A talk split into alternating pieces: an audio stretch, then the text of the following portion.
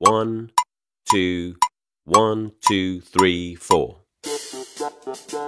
大社会，小新闻，新鲜事儿，天天说。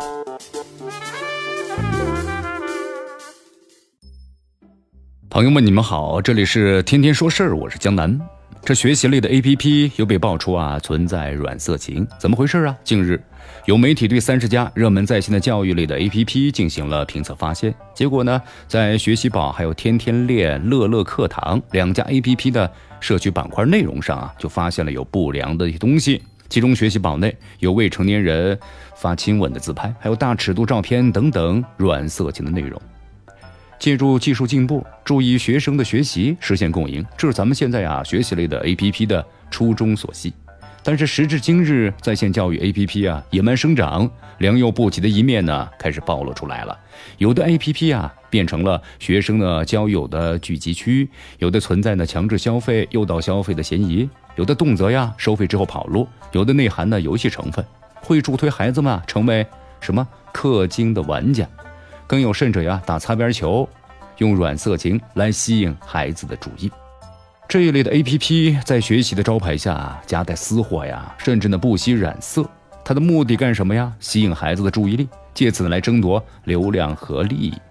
作为市场化的互联网产品，你想法子吸引用户，其实无可厚非。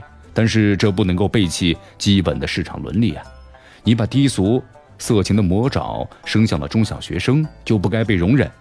未成年人的三观呢还没有完全形成，鉴别能力还不能够，自控能力比较差，那些淫秽色情的信息很容易诱使他们就偏离了正轨。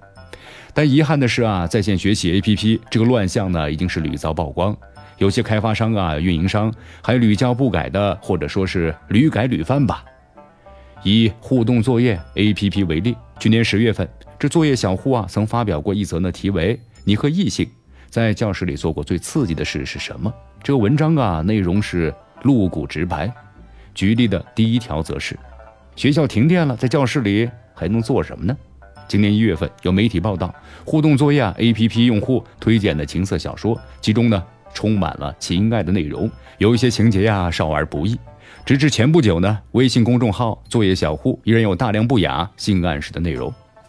面对这问题层出不穷的学习类的 APP，这设计者和运营商肯定负有直接责任。既然是提供了平台，就该通过技术手段来进行有效的屏蔽啊，尽到主体的责任。如果做不到的话，那就该担责呀。今年十月二十六日，教育部国家市场呢监管总局应急管理部门联合发布了关于健全校外培训机构专项整治的若干工作的一个通知。那么，首先对线上培训呢做出了规定。明确提出，这省级教育行政主管部门要面向呢中小学生，要利用呢互联网技术在线实施教育培训机构的备案工作。那么同时还要联合呢工信网信等部门，加强对线上培训教育的监管。你看这个通知啊，就明确了，你省级的教育行政主管部门，那么对教育类的在线软件就要有审核还有监管的职责。这也需要呢各地根据通知来不断的调整，形成的有效的一个监管措施。在此的话呀，我们希望尽快的行动起来。其实说到底啊，要想根治这种呢学习类的 APP 的乱象，出台呢相应的法规和明晰的细则，做到呢有针对性的管理，实乃呢当务之急。好，这里是天天说事儿，我是江南，明天见。